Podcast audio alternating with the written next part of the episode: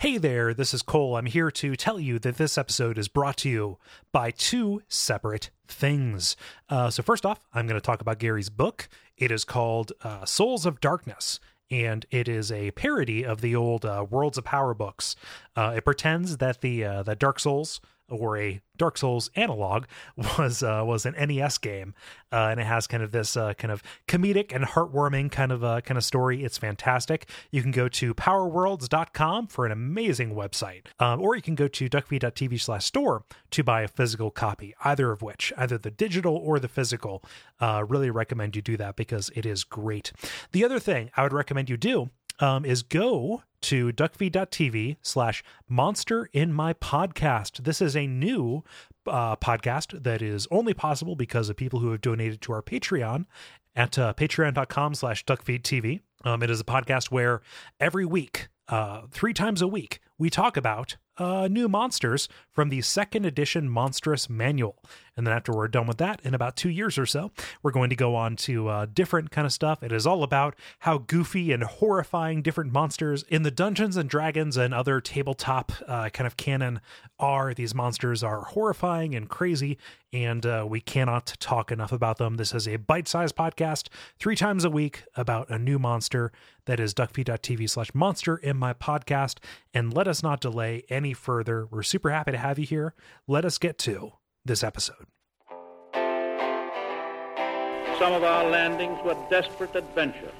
We are now prepared to meet the inevitable counterattacks with power and with confidence.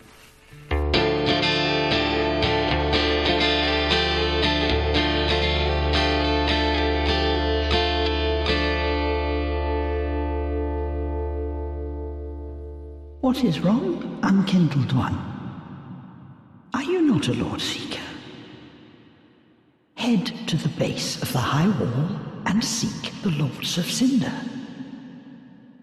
Is this not the calling of your kind since ages past? My name is Gary Butterfield, My name is Kole Ross. And I'm Jason Killingsworth. And you're listening to Bonfireside Chat. It is a Kindled favorite. Yes, and this week we are talking about the High Wall of Lothric.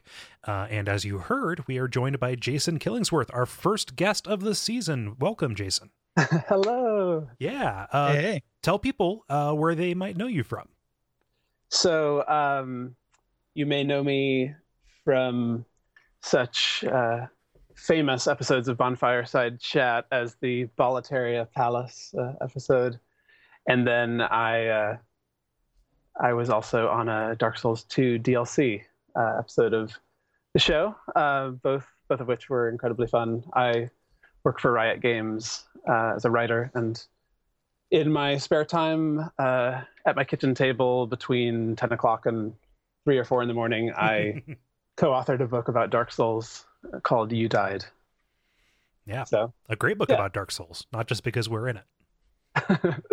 oh, thank you. And uh, yeah, I mean, talking to to you guys and talking to other people in the community felt as essential as talking about the design of the game itself, because you know, as you know better probably than anybody, this the social experience is it's uh, Miyazaki and everybody involved in the game wove that into wove that social element into the design of the game so purposefully because it's such it's such an essential foundational part of the whole experience and whether just chatting about it you know outside of the game or or actually kind of interacting with uh, with phantoms or their their friendly friendly spirits inside There's the a- game there, there's a really nice parody to having you uh, uh, on this episode. Um, one because this area kind of specifically recalls Boletaria Palace. Um, absolutely you know, quite a bit. And then the other thing being, and I don't know if this is actually true, but um, when we uh, when you died came out, several people who listened to the show went back and listened to your appearance, um, and you had mentioned at that point uh, creating a book about Dark Souls, um, and then it's kind of awesome to have been there to have you be like, yeah, I'm doing that, and and I don't know if that was the first uh, publicized uh, airing of that. Um, if it was quite breaking, but very early on in that kind of cycle, and then to come back and actually have it out um, and have you back on the show, it's really cool. Yeah, I, I, I don't know what the sort of print publishing like, equivalent of vaporware would be, but you know, um, but yeah, it's I'm I'm glad that it, it didn't end up you know, going that way. That it actually was able to come to fruition. But actually, to even just give a sense of the of the time scale, because that was a that was a few years ago now, which is is pretty mad. I was living in the UK at that stage, and I'm back in Ireland now. But that book that I announced was was actually a book that I was working on by myself with a different publisher uh, called uh, Press Select, uh, run by you know, some some journalists, uh, academic friends of mine named Brendan Keogh and Dan Golding. Um, and then uh, a little ways into that project, I got contacted by Keza MacDonald, my co-author on You Died, and she had a project that she was working on and had a publisher lined up for and asked me if I wanted to sort of join forces on and uh, you know and and work together on a project. So so I kind of went back and you know emailed those you know the, the guys I'd been working with and and the, and uh, Press Select was actually kind of going through a transition and and um, you know they were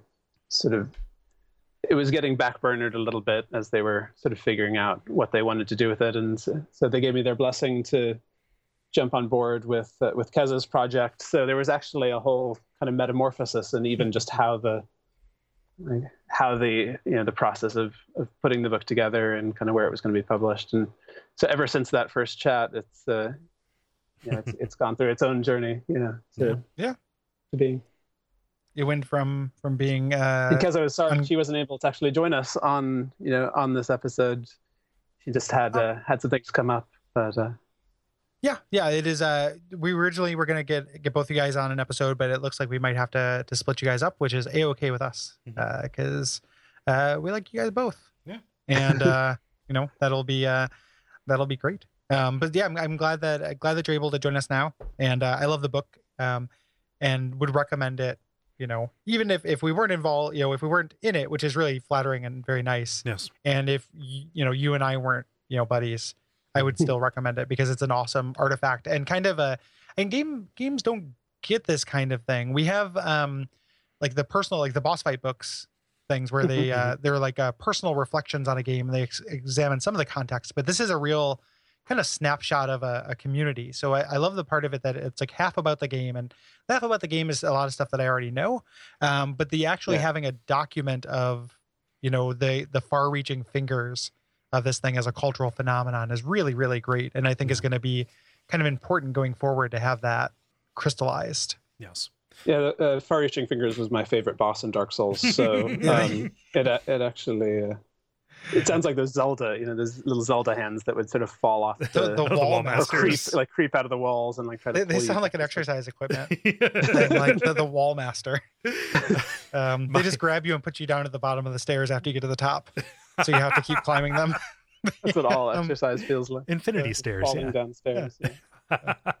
um, my my secret favorite uh, feature of this book, um, all the community stuff is amazing, but there's a uh, there's a there's a lore appendix at the back of this that has some of the most concise explanations of kind of the various movers and shakers in uh, in Dark Souls One and Lordran, um, and uh, these are probably some of the most concise yet complete descriptions of kind of the ways that these interact that I've seen.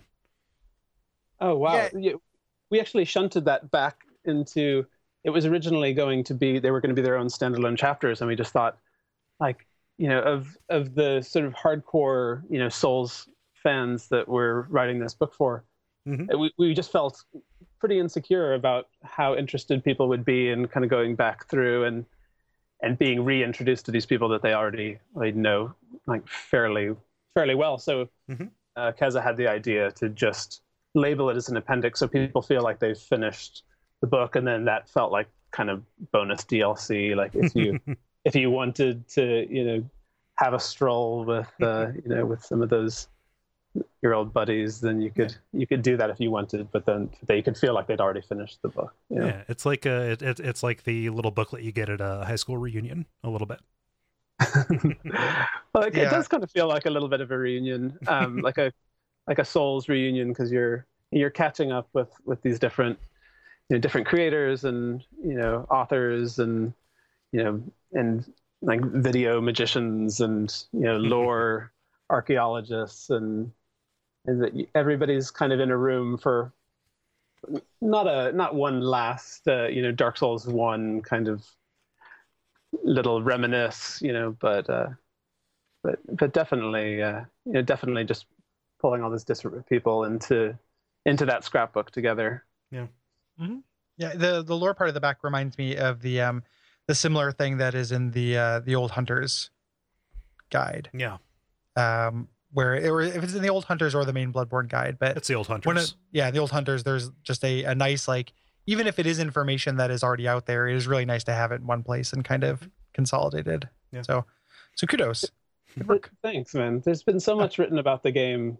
Uh, in one sense, it feels like a book like this is is completely extraneous because there have been so many words, sort of just like this never-ending chocolate fountain of of words that's been kind of burbling over, like you know, with people expressing their kind of fascination with with the game. Uh, so in one sense, it feels like it's it's it's already gotten its its sort of quota of words, you know, but I don't know. There's, but the way that the internet is, it they're so diffuse, and they're, you know, it's in wikis and on different websites, and it just felt like the beauty of a book is that you can take all of these different strands and and kind of create this like just a, a package where everything kind of sits really harmoniously together and and also we just had a lot more to say about the game. I mean, I we Keza for for IGN and and Eurogamer and other places had written about the Soul series, and I'd written about it for Edge while I was the features editor there, um, and had just kept you know picking at picking at that. Uh, I don't want to call Souls a scab, but just, just scratching that itch, but never Yeah. quite you know never quite satisfying it and Fun. fully, and and so this was I think Yeah. in the interview with you, you talked about how the podcast was a way of of having all this this stuff kind of coursing through your system and needing to just sort of bleed it out a little bit, like Yeah. you know, the kind of leech on the skin to just sort of exercise that you know Mhm. that that demon, all the all the thoughts that, that you had. Yeah, we're all uh, unraveling the same sweater. That's it. We're we're just like the we're like a, a Weezer, you know. We're like all the members of Weezer, like sort of pulling a, a string. I call anybody Right. except for Rivers Cuomo. Like, like literally anybody, even the guy they kicked out. Like just just don't make me be that guy. Can I be one of the characters from Happy Days? That's Yes, in universe, please. right? Yeah, I would I would I'll take it. Let me be the jukebox. Um, I will not be. Uh, I don't need to be Rivers Cuomo. Um, the uh, yeah, I- it is. Uh, yeah, it is. It is, feels nice to get that stuff down. It feels really nice to make a definitive kind of statement on a thing, even though there's still more to talk about. Mhm. Uh, you know, and it is an ongoing conversation, and that conversation is going to spill into the season as well. So it is. Uh, Yeah, yeah. It just keeps going. It is a never-ending chocolate fountain, an infinity chocolate fountain. Like you can just swim through this thing for. Goes right up to the edge. and I'm I'm Yep. sure there are people listening who probably have um, you know some percentage of a Dark Souls book sitting in their in the top drawer of their desk, and I I don't want anybody to feel like this is this is some definitive document that that um, nullifies or you know cancels out anybody else's sort of long form writing about the game that that they're plotting or scheming to to get out into the world. So finish finish those books. This is you know this is obviously you know two people's love letter to the game, but but I want to read uh, I I want to read you know other other people's unique impressions and The, the Everybody's- could use everybody's more gonna be- more love letters. Mhm. yeah I, I agree. There's so much cynical bullshit you know floating around, especially on the internet. So much smarm and and uh, you know rantiness and so Yeah. I'd encourage other people to to express you know appreciation even sort of candid like critical appreciation the the world needs more of it Yeah, absolutely. Yeah. So, um, Kole, what did uh, what did we do last time on the show? Well, Gary, last time we had our uh, kind of basics and tutorial and hub world uh, episode where we rose from the grave and defeated Iudex Gundyr. Do you mean Gundyr. Grunder? I mean, no, he's a different guy. He's his Okay. uh, he's his cousin, works down at the tire yard. Yep. Um, yeah. I, I am poking fun at the fact that we said Grunder a couple times and heard about it uh, an order of magnitude more times than we actually made the mistake. So how that that's going to come up a couple times in this episode, but uh, it's You heard like the a way that rattling those. at the window pane as Yeah. you were recording the episode. Like, the, the floor Someone's- opened up beneath me. There's a real butterfly effect kind of thing where if you, uh, you know, you you you make one mistake, and then it just multiplies and multiplies them. It's like when Bart lined up all of the megaphones, Um, Gundyr, Gundyr. and then he's yeah, he's like Grunder into into one end of the megaphone, and then it just exploded. And I did hear rumors. It's it's it's been the number of usages of the incorrect name have been in multiplying. Like I heard just yesterday, I heard somebody saying there were twelve. You know, mis, Yeah. sort of mis, misuses of, of of the phrase. Uh, it keeps growing every day. It's, it's like the Velvet Underground. yeah, everybody who heard the misuse, not everybody heard the misuse, but everyone who did started a band.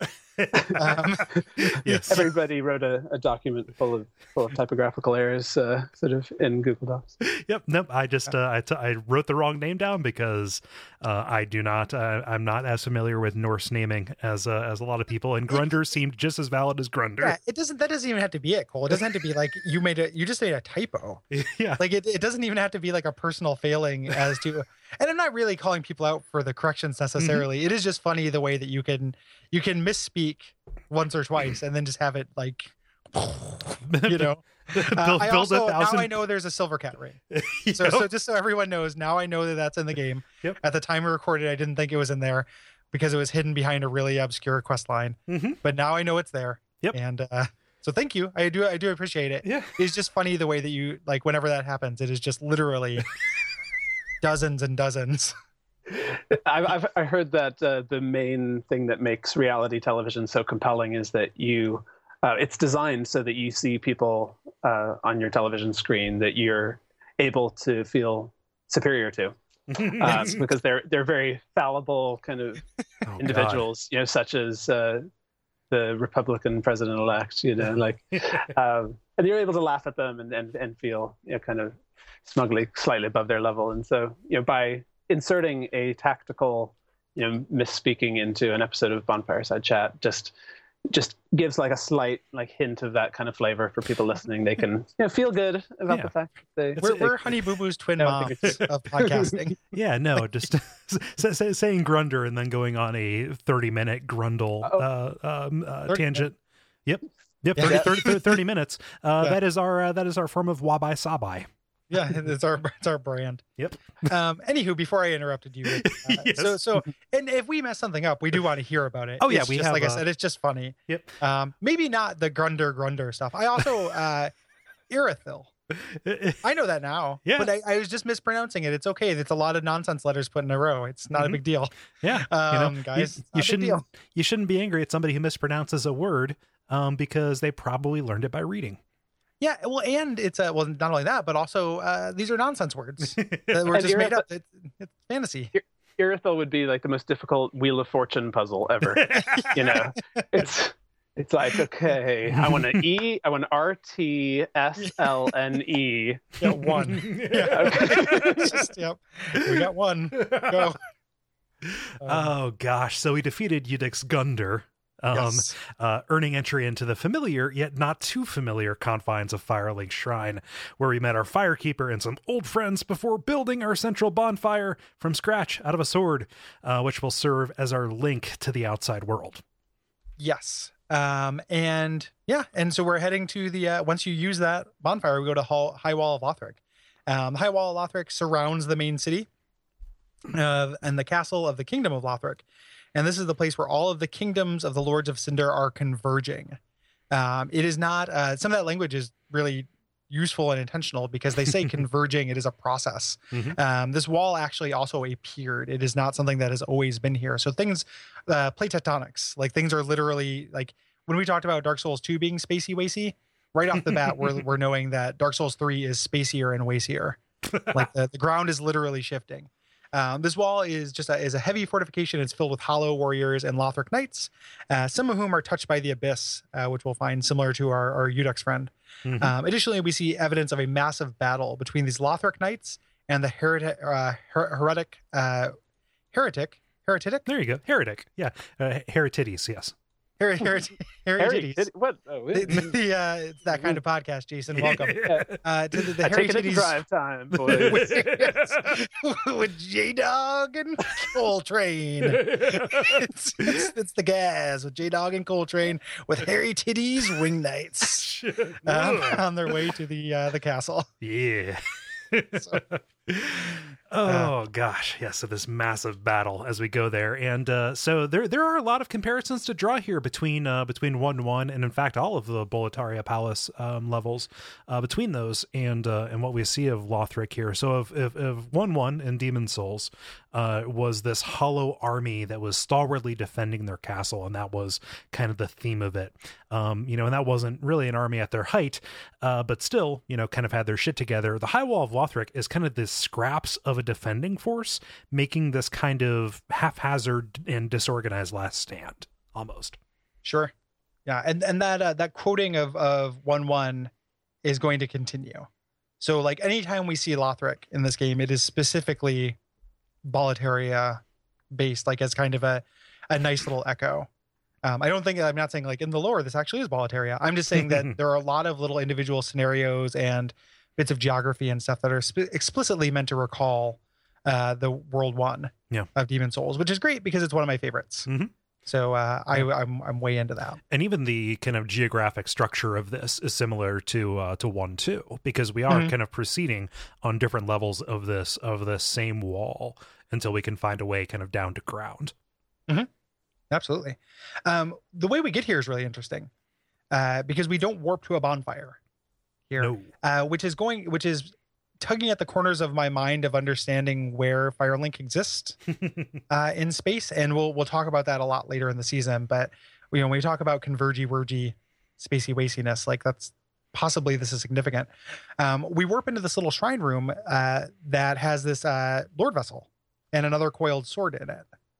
Um, so we don't, yeah, we don't walk here. We don't teleport between bonfires. We teleport to this room. yes, Um, and then we kind of like open up this door um from this warp room that has a like a grate on the floor i assume in case uh in case any sewage falls onto a bonfire.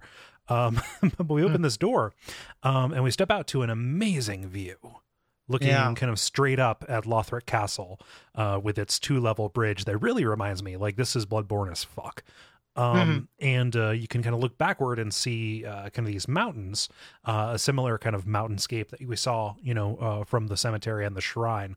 Um, but there's kind of this large area that is kind of shrouded in this dark mist.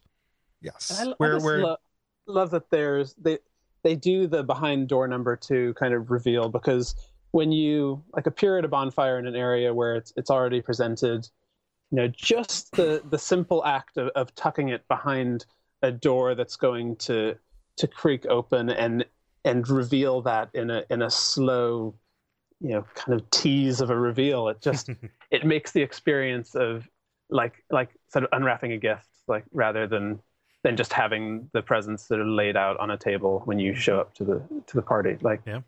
Um, so I loved I loved that experience of of coming through, you know, coming through the door and and then letting my eyes adjust, like coming out of the vault and like Fallout Three, something Well, like that. when you exactly when you when you warp to the small room it could be anywhere there could Hmm. be anything on the other side of that door um and when you step out to know kind of specifically that you're at you're in one of the highest points of the world Mhm. is it, it, it put me a little bit off my balance the first time that i played Mhm. it's yeah, this game loves its. I mean, Souls games love opening a door slowly. I don't Yeah. think another game in the series uses it uses it as well as this one does. Mhm. Um, it happens a lot, and it happens so often that like speedrunners of this game uh, they quit out of the game during the door opening animation to uh, to restart the game and have the door open. So like, it happens a lot. It is a time saving strat to not watch these uh, animations, but I like drink them in like every yeah. single time it happens Oh yeah. um, because I know they're showing me something afterwards. Like that is a framed picture that it, the game wants me to see, you know. And and I just I really love the way this is handled. Not least of which because those can, you know possible considerations to kind of the cosmology that we'll we'll kind of talk about later. Mhm. Um, you know the fact that it may be significant the times that you don't uh, teleport to a bonfire in this game. Um, but it is it is a beautiful beautiful scene. The sky is just this like ridiculous like sickly angry kind of orange yeah um thing it reminds me of um tornado weather Yeah. uh, from from my my home state. Like you'd come out sometimes and be like, "Oh, like this looks. I look like I walked into hell. Like we're gonna get a tornado." yeah. Um, It's you the know, it's yeah. the heavy cloud cover with uh in the mid with the midday sun reflecting back up into the atmosphere onto the Mhm. clouds. Yeah. And under that sky, we step down to kind of this platform on you know on top of this tower, um, alongside the wall, and get ourselves kind of situated at this bonfire, uh, which is surrounded by two things that are going to be not just fairly ubiquitous in this area, uh, but ubiquitous throughout kind of the first half of the game. Um, the first of which are these kind of large, empty, kind of plain chairs, um, and these bodies that uh, at first appear to be kind of skewered on the trees or kind of crucified on them. Um, but instead, uh, when on, upon closer inspection, it kind of looks like the trees are growing up through them in a real deadly premonition kind of way. And all I- these they're they're kind of combined. I think that they I think they are turning into trees. I think that this is a person taking root Hmm. here. Like if you if you look closely at the seams, like there's not puncture marks hmm, of them, and their their legs kind of seamlessly move into the the the base of these things. yeah. Either The fir- way, it's a horrifying merging and transition. Oh, for sure. Yeah, I mean, the first thing I thought of was was the painted world, actually, like where you have the the bodies on spikes. Um, but then all of a sudden, I felt like there was this this element of like you know Dark Souls two, Dark Souls 2's obsession with with kind of trees and roots and uh, and you know even the kind of giant you know these giant trees like that you're that you end up sort of time traveling with kind of Yeah. later in the piece and The, the the giant corpses that turn into the Watcher trees that we saw Yeah, at uh, exact- uh, Firelink. Exactly. So, So- the so- idea of kind of humanoid trees and it, that's there's a there's a nice little history and. Oh yeah, abs- absolutely. Like tree turning into a plant as a source of corruption is a is a soul's thing, Mhm. and Mhm. as just kind of a theme. So we have the giants. We also have Aldia, uh, who's very tree-like, and this entire area, as we get further down, and then later areas in the game, are going to have this overgrown like Yeah. root structure growing over everything. Yeah. Um, I don't know what this means yet. uh, I- associate it with uh, with Izalith and Chaos, um, Mhm. and kind of with what Aldia did to kind of merge Chaos forces and Abyssal forces. I the the uh, but I'm not I'm not totally sure what um what you mean by Aldia merging those two. Um, but I don't think it's chaos in this game. Hmm. Um, and the reason being with what we find out about chaos later. Hmm. Um, in this game, but the so I don't actually know I don't know what it is. Um, I don't think it's that, but we can we can I don't want to get too far into spoiler territory. um, when we get to the point in which you know I, I think that why I think it's not that we'll we'll talk about it then. And in the meantime, myself or someone else could figure out exactly what's going on All right. with these guys. Um, but I, yeah, I don't I don't think of it as that. At the very Um, moment, though, it it, it feels it, it, it feels reminiscent of that idea of overgrowth. Oh sure, representing like that. when I was first here, that was what I thought too. So like if I put myself in my first run through without the, I I think that I thought that as well. I was thinking either stuff, um, or or the chaos, and like it is regardless of which is terrifying. Like it, it looks really really creepy. Like I just before this I just watched the um the first season of True Detective and finished that up, which has a lot of like people being kind of intertwined with trees as well, Hmm. in a terrifying way. oh yeah. And uh, yeah. Yeah, so su- super, super creepy. Um, and the chairs are going to be important too. Um, more a little bit later than we were at here.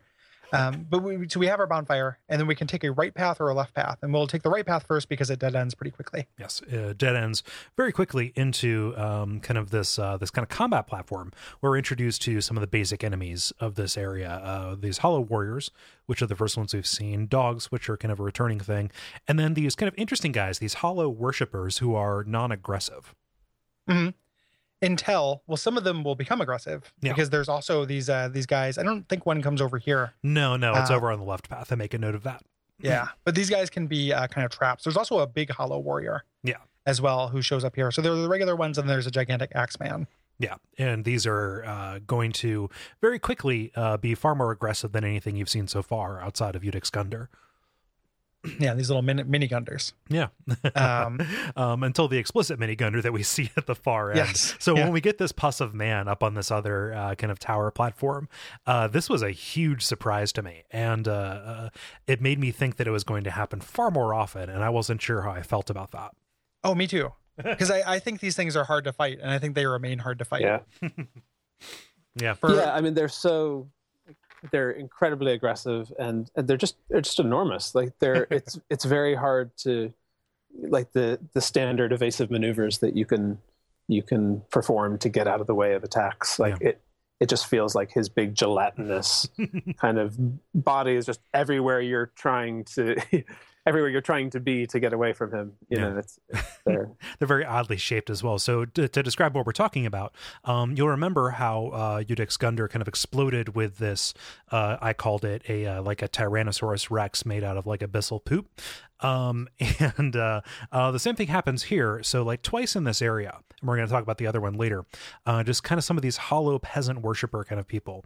When you kill them or when you d- do damage to them, they will explode like a Resident Evil 4 Las Plagas and kind of turn into a mini boss um, and attack you. And you know, it's it's a very similar fight uh, to uh, to Iudex Gundyr. Has the same kind of arm, has the same weird shape, and kind of the same uh, um, both hit, uh, like level of hit points and also like a, a weakness to fire as well. I, I was really demoralized when I had the same thought you had that these were going to keep showing up because I have the same problem with these that I have with Grundle Plus, where like the the hurt box is hard to make out. Yeah.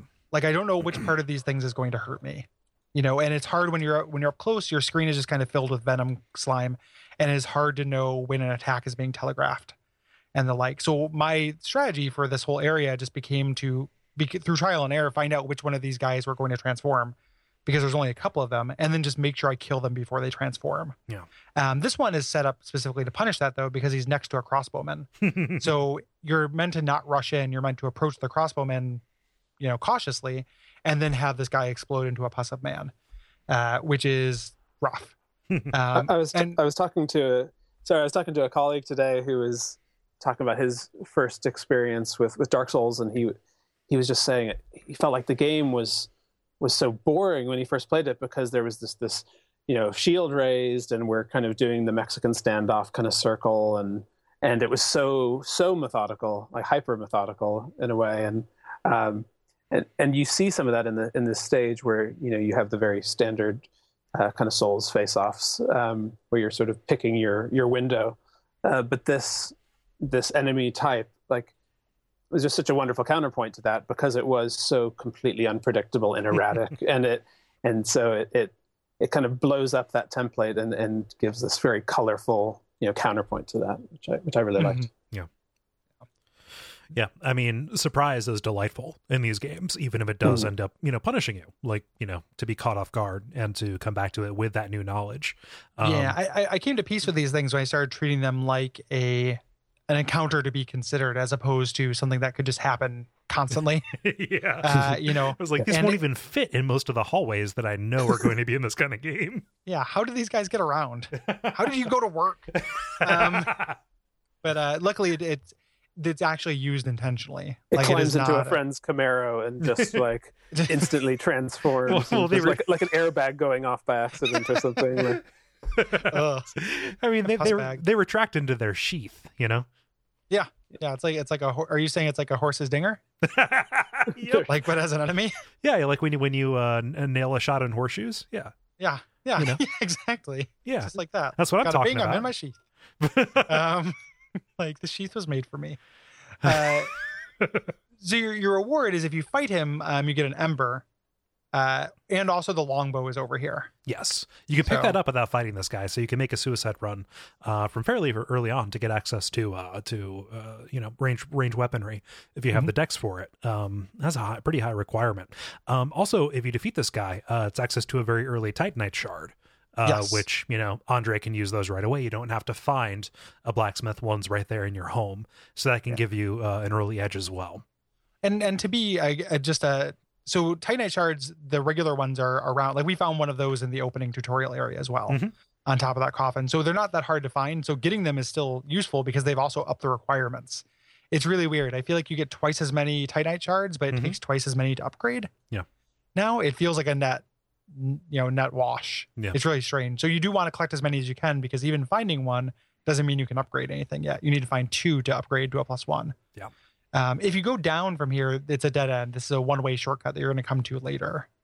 Um, so it is. Uh, eventually, this is going to be our boss run. Yeah. But for now, uh, we head off to the left path. Yes, uh, to a path that overlooks um just a straight up dead wyvern. Wyvern? Uh, wyvern. Yeah, I love this because did you guys think this was going to come to life and, and breathe fire on Oh you? God, absolutely. Oh, yeah. Oh yeah. Yeah. It's so good. It's like it is so dread inducing. I think I did like a running sort of R two leap strike onto onto the head, and like felt like I'd I just like bitch slapped a bookcase or something. Like it was it was just it just was a very unsatisfactory kind of plunk. if this is going to Um, happen, it's going to happen on my terms. exactly. Exactly. Yeah. Well, and it's it's a good time for it too because you have like nothing to lose. Mhm. You know, it's it's, it's right there. Um, here here's where we start seeing the worshiping hollows with more context as well, Mhm. um, because here they are worshiping those trees. They're worshiping the the hollows that are turning into trees, um, and then we're going to see up at this dragon. This is getting ahead of us a little bit, but they're explicitly worshiping this dead dragon. Mhm. Some of them down here are doing it, but upstairs they actually have chairs set up to just sit and watch the dragon rot. Like yeah, it's our it's our duck window. TV. Yeah. yeah it's it's what they it's what they do instead of uh watching uh, cutthroat kitchen is they just sit there and watch this dragon turn to ash Oh slowly gosh, that Alton Brown he angers up the blood. yeah he's, Just he's let them such cook. such a low-key figure um there was a i was watching this is a digression i was watching like that show is kind of you know houseboy fever has struck or that show that the houseboys Oh have well, they added Cutthroat new they, they added new episodes to Netflix. We're, we've been watching it Uh-huh. and there was one where like there was something clearly wrong with Alton Brown Uh-huh. uh, somebody like lost an auction in the end, and he's like hovering over them, just being, you know, his little impish, like low key like figure. And he goes, "I want to make you feel bad for being cheap. You could have won this." And he, he says it just he's like squeezing the words out, and it it, it makes no sense. Like, are you like you are having a weird day, Alton? Yeah, bro. he was waiting for some test results. I want to make you feel cheap. Like it sounds like a fucking Frank Booth. Like, just, Uh. like uh, yeah, it's a great It's- show. It's it is it is actually an elegantly designed game Oh yeah. while also being uh, my favorite trash TV. Oh yeah. Right now, it's really good. Um, anyway, but yeah, they're they're they're sitting there watching wa- watching these dragons. Uh, but they can be awakened. They can be kind of be activated by Not these the uh, dragons. no, yeah, the hollows. no. Yeah, No, the hollows. Thank you for uh, correcting my, my my nouns there. Uh, the the hollows can be activated by these kind of uh, lantern bell bearers, right? yeah. Yeah, These alarm clock guys yeah. just come through and play some of the relaxing music from Ico and get everyone to wake up and and, uh, and and attack. And the uh, so you want these guys are high priority target once you know who they are. Mhm. Um, if you can kill them, then the other hollows just won't wake up, and they are just non-aggressive. You can just stab them in the back or let them worship as they they see fit because it's fucking America. um, you know, or or you can you can stab them in the back because it's fucking America. Uh, either or. but what's uh, what- what's kind of great is you know they'll they'll come up. Uh, it feels like it's kind of triggered to approach the, uh, the the platform when you're halfway through it, um, especially after like knowing that you oh, I'm just going to disregard these guys because they're non-aggressive, and then when they activate everybody, they kind of converge on you like you're surrounded like right away. They kind of create ambushes out of things that are hiding in plain sight, um, both visually Yeah. and mechanically.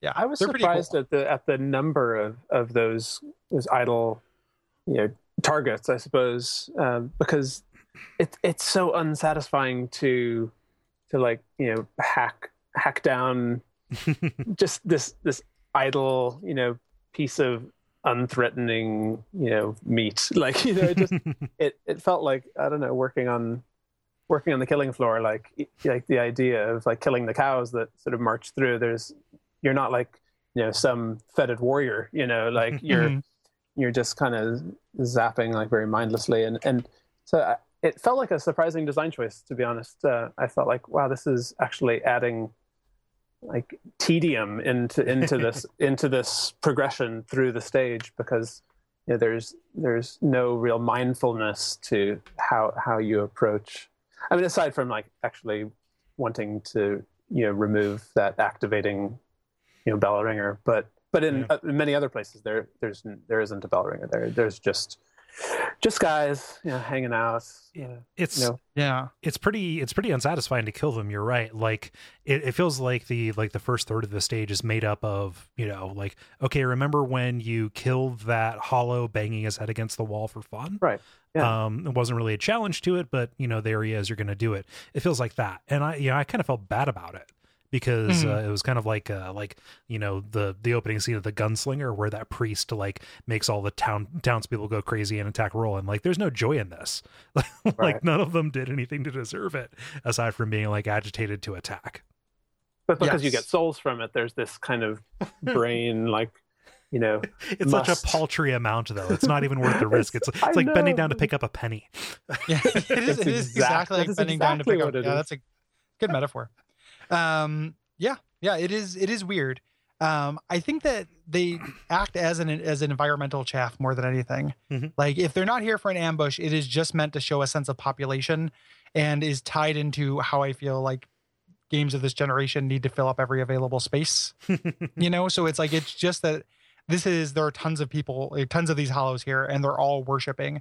It would be uh, kind of undercut the the reverence and the fact that this is actually a thing. Like they're actually this is uh, an element of this world is that they do this worshiping. If there were fewer of them, Mhm. at the same time, my desire to kill non-aggressive enemies in this game uh, overrides the fact that so I just can't just live and let live them because they teach me not to with those uh, those alarm clock boys.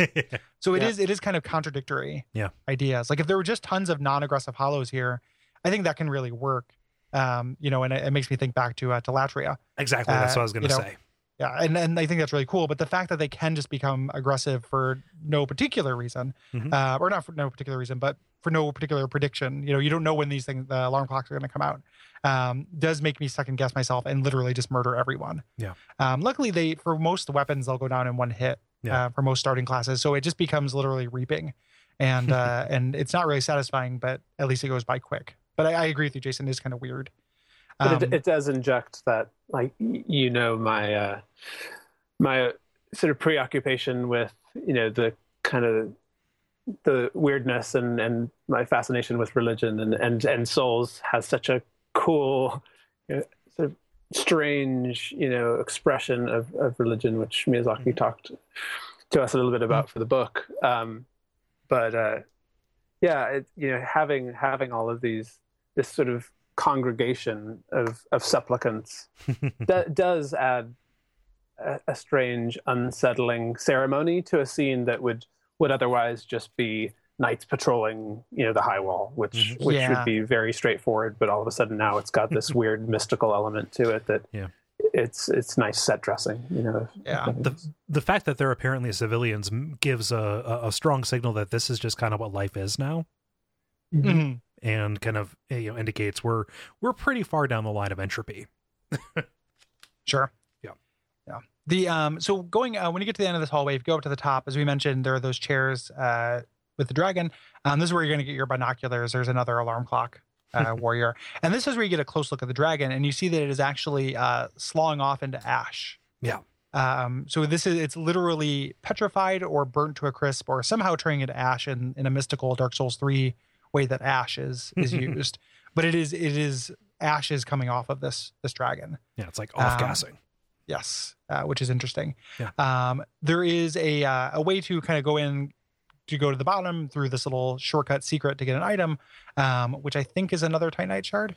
Something Um, like Wait, that, do yeah. you think that like you know Ash Lake is presumably the ashes of of you know the everlasting dragons, and it, I wonder if y- this is a moment where you're actually seeing that that degradation process, you know that that ended up becoming a beach, you know, uh, sort of a strand, you know, in in Dark Souls One. I just Yeah, it, it's like it's a, a side really curiosity. I wonder. it's a, it's a super cool idea that I I that could be the case, but also there is a explicitly spoilery thing that I don't want to talk about that makes me think that that is maybe not the case. yeah Um, I, I believe so. My, my my personal pet feeling is that Ash Lake is called Ash Lake because of ash trees, specifically Yggdrasil, the world tree in Norse mythology, being an ash tree, and those uh, those trees rising up from the uh, from the very bed of that lake. Um, yeah, you know, to presumably these other worlds um, resembling ash trees. I see. I always thought the beach in Ash Lake was was dragon as well. Like I, I actually I think that's true. Um, you know, I mean, it could be an it could be both, but I always thought that that was ash that you were walking around, not on sand. Hmm. Um, but uh, for this game specifically, I think that there might be something different going on with these dragons. Um, Yeah. Oh, these are like these are explicitly wyverns too. yeah. But regardless of what these things are, once you get under them, um, there's this little uh, mess hall area down below where there are some more hollows and we're, this is real classic like somebody i mean i know we just wrote you know you just wrote a book on on dark souls but like you could literally do like a scene by scene analysis of all the opening areas of dark Yeah. souls games and the way that they can because they're so good Yeah. like uh and this introducing so we have like classic things we've seen before um where it's like it's kind of dark there's a guy hiding behind some some barrel some boxes. There's a guy sitting on the floor. But just the kind of the way that they introduce these elements time and time again in a really kind of natural organic fashion. And each game puts like a new kind of twist on them as well. Like it's really really great. Yeah. um like souls have the first like or the best first levels like in games. Like they're they're so good. Yeah. um, so th- there's not very much to this. There's just two guys, but they're introducing that like, hey, there's going to be guys hiding behind shit, um, and there's going to be guys who blend in the scenery, and they just do it really, really well in one little room. and specifically the guy who's kind of sitting there holding his head cradling his head there uh, with his little hip light there he is kind of draw, drawing your attention and as you go and probably like mercy kill him or whatever the guy from behind the uh the bookshelf slash barrels kind of like comes out and attacks yeah. There's also a ladder here that has a little candle next to it, so it's it's signaling you that like it's it's just doing a lot of communication here. Yeah. Um, you continue to head down. You're in another little section of wall, um, and then you head over to a, to a new area after this. and uh, this articulates differently depending on which way you decide to go right because if you decide to stay on the low ground right? Instead of going up to this kind of platform of hollows and bodies that you saw before. Um, if you if you decide to take the the, the lower uh, path you will fight some you know just kind of very like heavily fortified spearmen and uh, uh, crossbowmen right? Yes. um, and you know uh, none the wiser right? All the merrier. And I love that there were it, it wasn't as straightforward a descent in this area because outside while you were on the walls you had this these very clear you know that you know it's a staircase that's going to take you up or down or, Yeah. or which, whichever way Mhm. but all of a sudden you're in this almost like this cylindrical barrel that you know there's whole sections of the floor missing and all of a sudden you're Mhm. trying to figure out where where do I drop down where you know what's Yeah. the best way to proceed through this this slightly you know uh, hard to read you know kind of uh kind of passage yeah and love once you once you leave there, I don't really even know where I'm at in relation to where I was before. I Hmm. can imagine it from overhead, like like an articulation point, like an elbow, are the, these towers. You know, yeah this is like a like a big like quarter circle is what you're doing yeah. Yeah. Um, well, the, I think that I'm not sure, totally sure if uh, this this next part though, when you leave and you have this little ambush here, I think the the thing happens, which I we're not avoiding spoilers because we're gonna say it right it right away. A dragon shows up. I think it shows up if you take the low path as well. Oh no, I totally Uh, took the low path, and the the wyvern didn't. Uh, didn't like it didn't attack. show up at all. Nope. Huh? Oh, I wow. thought it maybe was time based. Like maybe if you were there long enough, Hmm, maybe. it shows up. yeah. um, Um, Like later, like once you activate the wyvern, um, it will uh, be kind of just an ever present, you know, one two, you know, area of effect, uh, kind of flame attack. Uh, but uh, but if you never go up, I you never activate the wyvern, as far as I Huh. could tell. Yeah, Th- I, I, this I is this is over the course of two different characters too. Yeah, I, I had no idea. I thought he always came out. Maybe I uh, stepped on the stairs or did something to trigger him. Mhm. Otherwise, because I definitely used him to murder this this row of like a half dozen hollows. Oh, it's it's a total pro strat because like if you play Dark Souls one, you know that you know Mhm. Dragonfire can kill these guys who might be giving you some trouble because this is this is very much it's your introduction to That's- spearmen. Yeah. Yeah, oh yeah. And there's a thousand guys. um, this is I, this is very much uh, you know the Hellkite Drake crossed with the one two or uh, uh, actually like the later Boletaria dragons, Yeah. like the ones you just have to run past their flaming thing. I think in one three or one four. Um, but again, I was just like, oh, this is Boletaria. like um, because it, because a gigantic dragon comes through and lands, and there's a high road and a low road.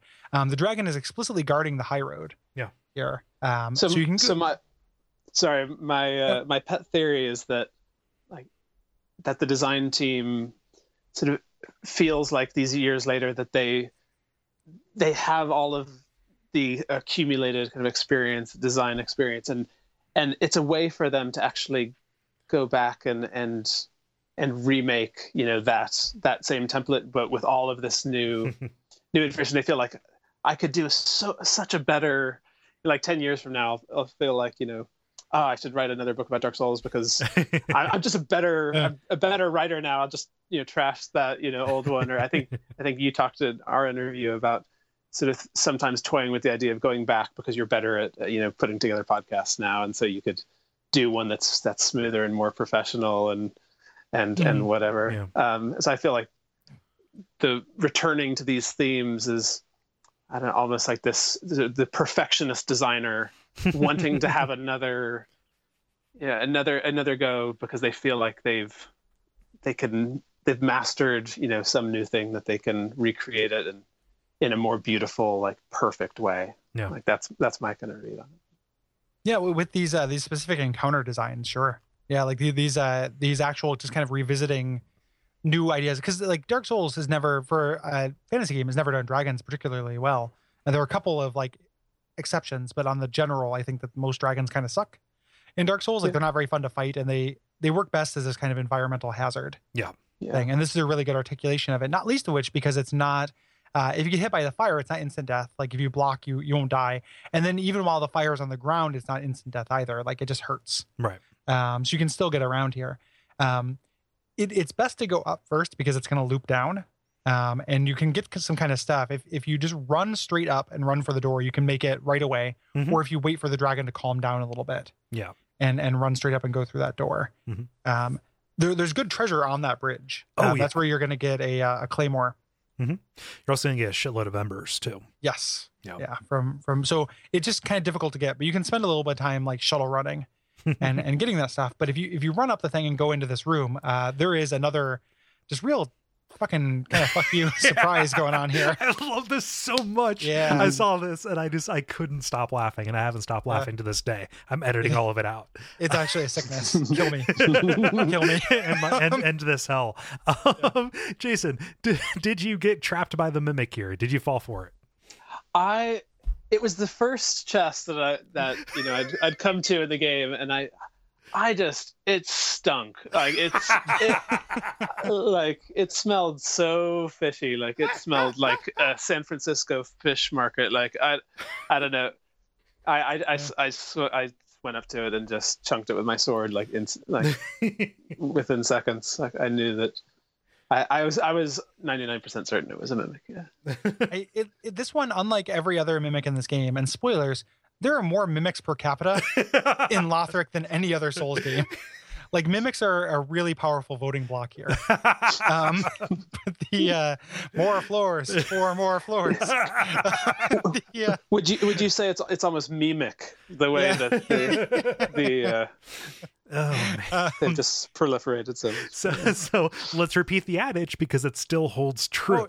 No, I. It's so weird how often I use that. like I'm, I'm not kidding. Like it is the, so the the Bonfireside Chat mnemonic device of ch- chain curves in, treasure within, chain curves out. Better watch out. Uh, is is useful as hell in this game. Like it is. Does it follow really, the really exact same pattern in this one? I didn't Oh, actually God, yes. like study Yeah. it to, to be sure, but and so That's I, great. I didn't fall for it because of it, it would be so souls to switch it up, wouldn't it? Wouldn't it to like just have it go the opposite way? Yeah. to- I would actually toy. I would actually be mad. Oh, that would be Yeah. yeah. That, or yeah, if it was just the um somebody a long time ago on Twitter when Dark Souls Two was coming out said that the the biggest uh, troll that From could ever do would to have your NPC that is your like Solaire level bro Mhm. have him wearing a spike like helmet like Lautrec and have him introduced standing next to a cliff. So like you know Oh players who my know the series would just kick him Oh. off immediately. And then uh, and have him actually be a good guy, but they like you know they don't they don't do that. Um, this mimic, unlike every other mimic in the game, actually has a kind of a different color palette. Mhm. Like he kind of like he glows a little bit. Like this Yeah. guy stands out. Yeah. Um, later mimics don't do this, but this one at least are a little bit kind of being like, we know we're fucking you over, but like you know we're gonna be a little bit chill about it. Something's Um, wrong here.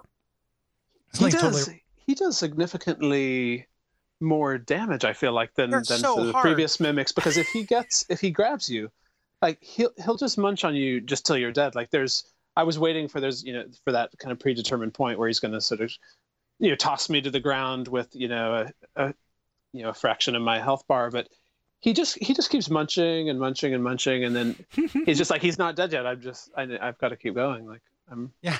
So- so plate if- club, He's it felt a bit- yet. clean plate plate mail. it felt less forgiving yeah Um, yeah exactly exactly The uh, yeah, the- they they are way harder in this game than they were previous. Yeah, Um, I've died to mimics more in this game just fighting them yeah. than I have in any than I died to mimics being eaten by mimics any other game. This is kind of spoilers, but they vary them up too. There's both the uh, the regular uh, kind of mimics uh, from Dark Mhm. Souls One, then there are the Exorcist mimics that uh, Yep. crab walk on the back of their hands. Yeah. Yep.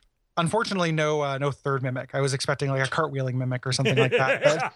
But Um, there's there's just both you know both kinds of mimics, uh, but they have tons of hit points. They hit really hard. That drop kick that they have has this crazy dead angle where like Mhm. if you're blocking and facing it, it can still smack you in the back of the head. Yep. Um, or not the drop kick, the uh, spin kick thing. They- They're kung Yeah. fu mimics that they do. They, they're great. Like these guys. These I, guys I laugh so much when I'm fighting them. Their, their moves just look absolutely ridiculous. This Yeah. this is again underlying one of the themes. This is a very funny game. Um, well, just like the the audacity to make your first chest, what could be the first chest that somebody finds, because this is you know relatively kind of hidden area. Like if you're you know just kind of like whoa dragon, I'm not going to go there. But to make the fir- one of the first chests available in the game uh, a mimic is kind of just like it, it tells you something. Because correct me if I'm wrong, the first mimic in Dark Souls one was uh Incense. Sens, yeah, it's where you got the lightning yeah. spear, yeah. And then two, you know, like it wasn't until uh, like Doors of Pharros. Well, I guess it you know depends because it's so non-linear. But um, Well, there are traps in two, but none of them are as lethal as mimics are. right, yeah, So yeah, this is this is very and then Bloodborne, which we shall never speak of because they got rid of mimics entirely. Which, give me a break. yeah. Gary Um, hates Bloodborne. Hashtag Gary hates Bloodborne. Well, I, did, I, I hate anything that doesn't have mimics in it. I was talking about True Detective earlier, and I kept waiting for Woody Harrelson to open up his wallet and have it bite him. Just And it never unhinge his jaw. It pissed me off. oh, like a Woody Harrelson mimic? Like you think you, you think you paid for a meet and greet of the cast of Cheers, and Norm just enveloped you? if anybody, if anybody from Cheers is going to be a mimic, it's going to be Ted Danson with that forehead. Okay. That is- It's probably just going to open up. He's going to have a mouth above his eyebrows like a real Ghostbusters toy. um, but but anywho, uh, if you can fight this thing, or you can go get a uh, Lloyd's Tal- Talisman slash An un- Undead Hunter Charm, Undead charm, yeah, yeah. Um, you can actually just take the treasure from him, which is actually really great for this point in the game. Oh, it's awesome. Uh, it's a deep axe, which is a strength weapon, but deep is a new infusion in this game. yeah, Um, uh, it serves as kind of the same role as uh, occult. yes, Yeah, that's how I read it. Yeah. Yep. and getting that uh, this early is really great. Mhm. Um, Um, if you Lloyd's Talisman or Undead Hunter Charm, uh, one of these things, be sure you stick around uh, for when it wears off because they give a little yawn. It's amazing. they It's stretch really their cute. arms up in a big Y. And even if you want to kill them, um, using a charm, uh, you can use them in battle. Mhm. So it'll make them go to sleep in the middle of a fight. You can also, if you make them go to sleep, um, and or hit them a bunch when they're getting up, hit them with the charm. Mhm. They have to go through all of those animations fully. They can't cancel out of anything. So if they're doing the yawn to to go back to sleep, you can hit them during the entire time. It does not cancel their sleep. Oh yeah. Once they go back to sleep, then they wake up. So uh, the un- undead hunter charms, like I ended up actually using them constantly just because they made mimic fighting easier. yes, and also because of so many mimics. Yeah, man, there's so many mimics in this game. um, if you go the other way, the downward path, um, you fight that that gauntlet of guys, and you're introduced to our first Red Eye Knight, Yeah. uh, our Lothric Knight, and these guys are tough. oh yeah. uh, They they're gonna run. We're, there's several of them. Unlike the Pus of Men, these are tough encounters that there are a lot of. Mhm. Um, they're not as bad as the spear ones, which are definitely the thing I had the hardest trouble with Mhm. in this area. But the sword ones are still pretty pretty rough. Yeah, I'm not sure if it's a weapon stance or if it's a kind of a, a bespoke move for them, but uh, they can really get around your kind of circle stepping with these wide, wide uh, attacks that are meant to dissuade you from getting behind them. And they do that So they, ha- they, ha- they have the shield. Yeah, Yeah. the shield. The shield swipe. It it it felt like it was deliberately tweaked to like come like to actually break off that kind of circle strafe. Like Mhm. because I'd I'd find myself just very naturally kind of going into that trying to slide you know circle strafe around for the for the backstab and and it would just come out like at this perfectly inconvenient angle to knock me to knock me out of that and then you'd get guard broken or or just lose you know, lose a huge chunk of your your stamina. Yeah, a, a bunch of enemies and bosses do this. Yeah. Um, the ones that have a shield have this like, hey, get get out, stop getting behind me, move. Yeah. Um, that is, uh, I like better than I like just the every attack does a 360, Mhm. um, which Exactly. is like how I felt Bloodborne did Yeah. it, where like, oh, like almost all of these attacks just hit no 360 arc for not any particular reason. Um, it doesn't look like they do, but they do. Um, in this, at least, it felt natural. Um, and if you favor their sword arm, they can't really hit you with it. Right. So if you if you want to fish for backstabs, you can still do it. You just have to be more mindful about it. Hmm. Um, yeah. if you get Um, behind this guy, you go into another tower here, and up on top of this is a new bonfire, uh, the Yes. tower on the wall, uh, which uh, introduces us to a new NPC. Not so much here in the world, but actually back at the shrine. Uh, this guy named Leonhard of, uh, or sorry, Leonhard the Ring Finger, who is associated Yes. with a faction that we're going to find later. But he really he's uh he, he's pushing the red eye orbs on you. Yes, we, we- and we can talk about the beginning of his quest. Yep. Uh, now because it because it makes sense. So, um, he he's down at the NPC. He says like, "Hey, you you probably want to go invade and pillage. Uh, here are some cracked red eye orbs, Mm-hmm. and uh, this allows you to invade right in the area. They're giving that to you right away, um, which is cool. And you get five, which is fairly generous. Yes. Um, if you go and you invade and you kill somebody, you get uh, you get an ember, and then you get a pale tongue. Um, and if you go back and talk to to uh, talk to the ring finger with a pale tongue in your inventory, he says, "Listen, I'm sure you want an uncracked red eye orb. Here's how you're going to get it." And he gives you a lift key. Yep. So Yes. beneath this bonfire is a door that is locked, and behind this door is an elevator down to a chamber that is full of uh, what could either be bodies of these Lothric knights or just their empty suits of armor. And we're going to see a bunch of them later. But uh, the primary feature is this is a gigantic circular uh, kind of jail cell that has just a straight up Dark Souls One Dark Wraith inside of it. Yes. And and just talk for a second about. So I think these are bodies because it's supposed to be the Dark Wraith being a badass. This approach, he looks so cool. He's facing away. yeah, and just this, surrounded by bodies. It's like it's really anime-y, but in a way that's cool. Uh, if that makes sense. Yeah. Uh, cool anime. Gary Yeah, I think- Gary Butterfield says anime is cool. Yeah, yeah. Put it on the back of the box for all the I would say enemies. Put, putting a Y on the end of the word anime and then trying to pronounce it is is a trick in itself. I have to say. Um, Yeah. um, Put a little is- diaeresis on there. Yeah. he he looks amazing, and in keeping with the theme of like enemies coming back but being a thousand times harder, uh, dark wraiths are much harder to fight now they're way more aggressive they have an expanded move set they do a lot more damage um, so this is for really dedicated people who want to invade right in the first area uh, and be a dick like you have to really earn it uh, to become a dick wraith this early on Yeah. Yeah. Yeah, but uh, you know, it's not as much of a level of earning it as uh, Dark Souls One, where you had to, no you no know, had to like soul level, the game yeah, where, yeah, Yeah. where you had to, yeah, sequence break it. Um, but it's still like right here in the first area. Um, Yeah. and if you can decode the strange way that uh, NPC quest lines, the majority of them work, uh, you have access to that, and that is, of course, uh, kind of offset by the number of factions that are meant to dissuade you from doing that. And and comparatively this npc quest line at least up to this point is pretty straightforward Oh yeah. um, we are going to see some byzantine fucking shit later. Uh, but this, at least, um, you know, he tells you to go invade. If you do and you succeed, Mhm. then the next step is unlocked. He's even back in the same place where you found him before, up by uh, Yeah, the whoa. Lothar Yeah, throne. you mean yeah, he didn't arbitrarily disappear. This, Um, this is the closest you're ever going to get to the to the quest log and the and the sort of blinking yellow yellow arrow in, Yeah. in, in the Soul series. Yeah, um, but this is great because he has uh, the Phantom Shield and he has uh, he'll he'll grab you and try and uh, absorb. make it make out with you. Yeah, yeah. Yeah. And he has a this, slightly uh, less sensual move this time. He's got this uh, like kick move on it, which I think is a weapon art from uh, from his sword. Hmm. Yeah, I, I've not got, I have not picked up that sword before. Apparently, it's good. Yeah. but uh, but I've not used it. I have had their mask drop, which Mm-hmm. is is because of the fidelity of this generation is even grosser and creepier. I love it. Like you look like a real mo- like crypt keeper when you wear that mask. Like Sorry, that laugh was all wrong. there we go. okay. Um, yeah. So, uh, so, but if, if you don't go into doing that, which I don't necessarily recommend at this level because it's very tough, but Mhm. this is for later playthroughs where you know what you're doing. Yeah. Um, we're not working, you know, we're, we're we'll talk about PvP later in the season. Yes. Um, yeah. Uh, also in this tower. Oh Yeah. no, no. Also in this tower, we have uh, these assassin undead who are going to Mm-hmm. kind of uh, uh kind of take uh take uh, uh their cherry tap you from the dark with their uh, Yeah. with with their throwing uh their throwing stars or throwing knives. Yeah. And uh, yeah, so we can uh, kind of go uh, further down here too. So these guys, it's kind of nice. They're compressing space. They're kind of taking the uh, Burg and the lower Burg and kind of doing it all in one area, Mhm.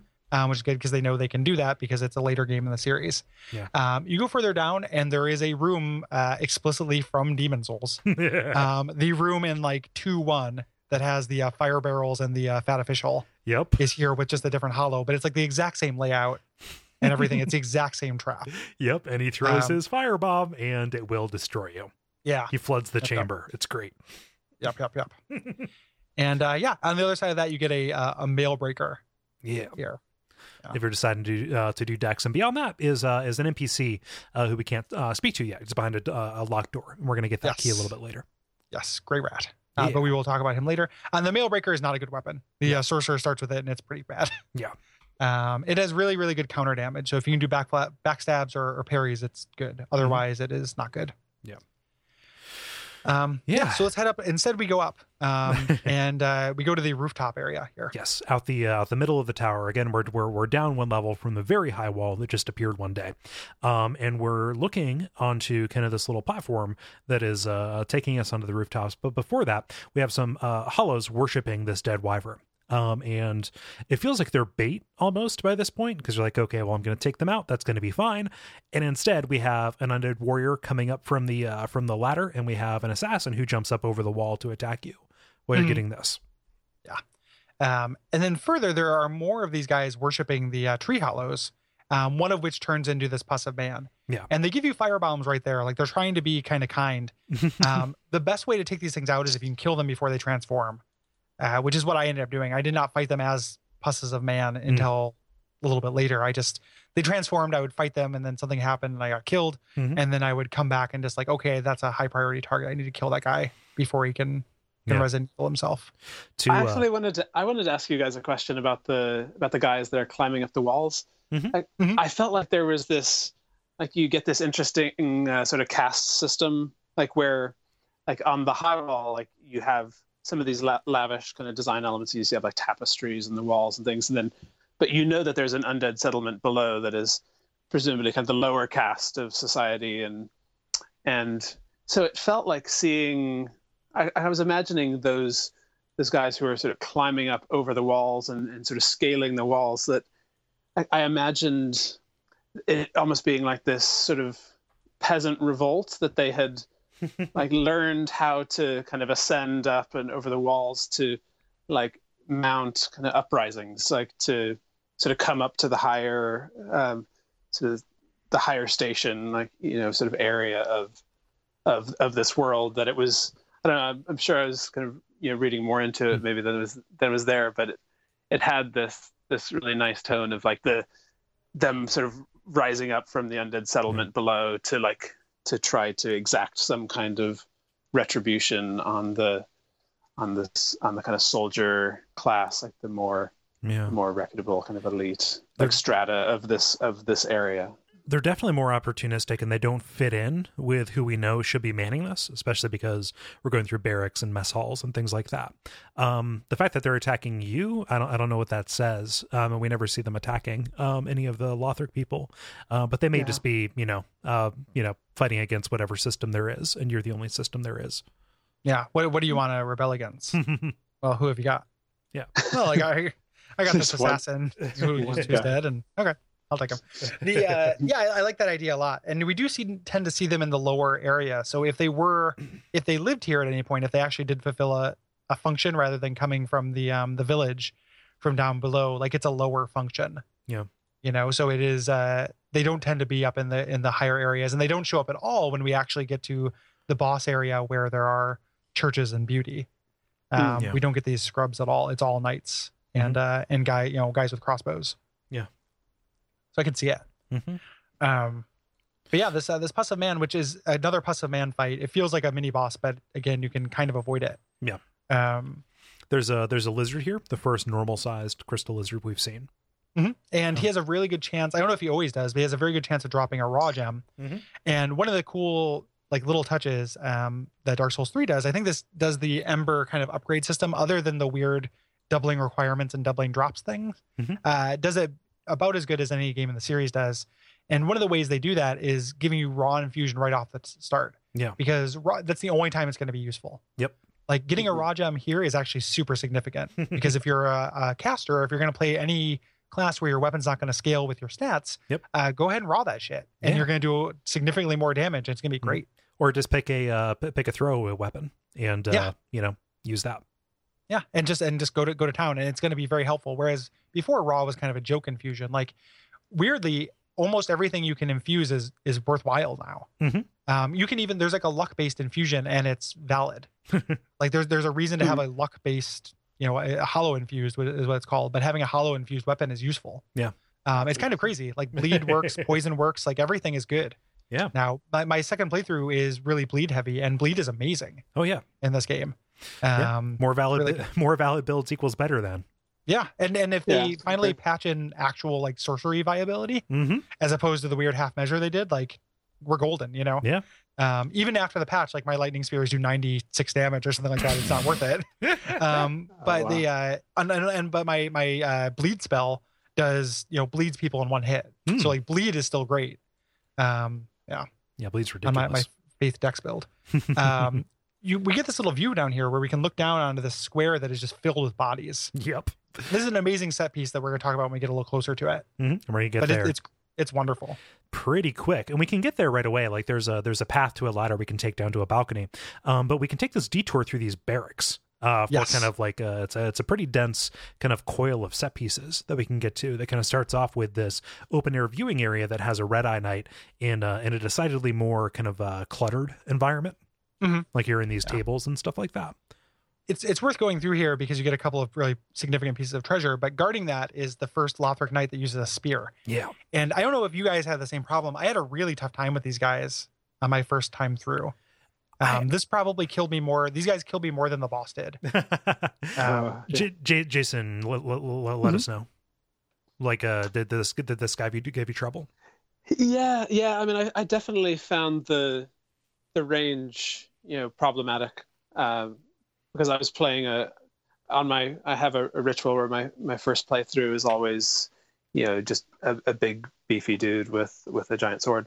So like playing with that slow roll and it was just it was very easy to get skewered. Um, or just find yourself unable to to to find that evasive out like if you need to need to roll out the way of, of an attack so yeah i did i did find him he was a bit of a a bit of a pain Yeah. just a, just a lot of stamina uh, on these guys, and Yeah.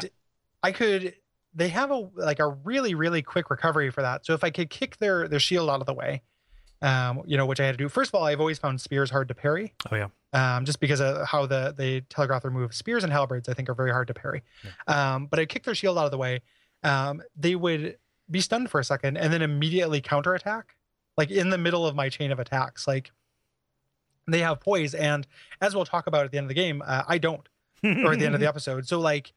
Once they did that, Yeah. it was very easy for them to chain combo me in the middle of me chain comboing them yeah you know so i just i found this guy really really tough like this ended up being weirdly enough in this first area the hardest encounter for me oh wow like i Hard- had a harder- harder time harder with him than than the- the ween Yeah. and the blue eyes then the blue eyed nice kind of yeah the towards guy the, guy later boss. Yeah, yeah wow. or, or the or the or the uh, wing knight like the wing knight i did not have as much of a hard time with Yeah. um Wow, I just I didn't. I'm not trying to like pull rank or whatever, whatever you know, whatever you would Yeah. call that. I just uh, it didn't give me any more trouble than the other Red Eye Knight that we- that we fought. yeah I, I don't know what it is um something about about my playstyle makes me weak to these guys and and strong to other things Yeah. um but that's you know that's souls Yep. uh, tears tears for spears yeah tears for spears everybody wants to rule wor- world one one yeah so So behind this uh, this Red Eye Spear Knight is uh, uh, I can't tell if it's a mess hall or if it is a uh, like an armory almost. It's like Uh, this. there's there's food. There's like a couple cook pots yeah, here, so it's a, I think it's another eating zone. a bunch of hungry hungry boys. it's Uh, it's it's a Taco Bell pizza. So it's a wing stop for the for the wing wing knights. yep. Uh, yeah, they love to go. They love going to Wingstop. But uh, but yes, this is uh, kind of kind of like a big, tall, dark area, um, and uh, there there are two ways you can get at this. If you kind of notice this uh, this, narrow walkway off to the right, you can uh, go through some debris and get to uh, a very early Astora straight sword. Which is which is not as strong as Right. it was in Dark Souls One, which it wasn't great in Dark Souls One. It's kind of a noob trap, but like it was it was still decent. It's Yeah. good here though. If you have the faith for it, like this is a great weapon. Yeah, it uh, it ceases to be a key to a whole new area. Like the Astora Straight Sword was one of the easiest ways to uh, get through the catacombs on scale. Yeah, get a blessed weapon. Yeah. yeah. Even though you can, you know, you'll be able to bless weapons earlier in this game than you could uh, in previous games. Yeah. Um, Uh, there's also a, a Silver Eagle kite shield here, which has Which very high physical defense. Great, well, yeah, it has 100% physical, which most classes don't start with. right. Um, so it's really, really great to get this right off the bat. Mhm. It's also um, something that I found out uh, since I was fucking around with shield infusions is that uh, it can be infused, whereas a lot of shields can't. Hmm. Um, out of all the shields I have, most of the ones I would want to use cannot be infused. And uh, infusing it lowers its physical defense, but there are two infusions that give you passive regen. Oh shit. Um, blessed and simple. Uh, blessed regens your health. Simple rege- regenerates your FP. So having a just a, even as a second shield, having a uh, a simple shield Yeah. that will regen your your FP is useful for when Mhm. you're just running around and you don't need a, a physical block. wow, I had no idea you could bless shields. Yeah. Or not bless, but you know, infuse. You just can't do it for very many, so it's it's easy to to miss. Yeah. Um, and there's a huge downside to doing it, but it is good for a backup weapon. Yeah, or just a Um, shield you keep on your uh, on your back. Yeah, exactly. Yeah, if you're exactly, two-handing it, two-handed. Yeah. You're two handing it either and you don't want to use the grass crest shield, if you rather rather than having stamina regen, if you'd rather have a different kind of regen, that's an option. That's awesome. Uh, the way that when you get down here, there's a lot of these gigantic undead with with axes and halberds and the like, and several dogs. This is a tough encounter, um, and you're encouraged to kind of pick people off from up on on top with fire bombs and the like. Um, but once you finally clear it out, uh, you get an Estus shard, Mhm. which is huge. Again, this is the even though you don't have to go this way, it is a shortcut that's very good. Um, and then you get a key that's really important to Yes. that cell that we mentioned back then with Greirat. Yes, who is a thief who was imprisoned here, and uh, he asks you to go on an errand for him. He wants you to deliver a blue uh, blue tearstone ring to his friend slash uh, maybe maybe a significant lady. Just Um, somebody who paramour. yeah, so, somebody somebody knows. loved. Yeah, yeah, Yeah. L- uh, Loretta. He wants you to find her at the at the base of the high wall. Yes. Um, Here- here's a trash item. You throw it away. Um, here's a ring you you'll never want to use. Um, yeah, uh, It was but an engagement ring.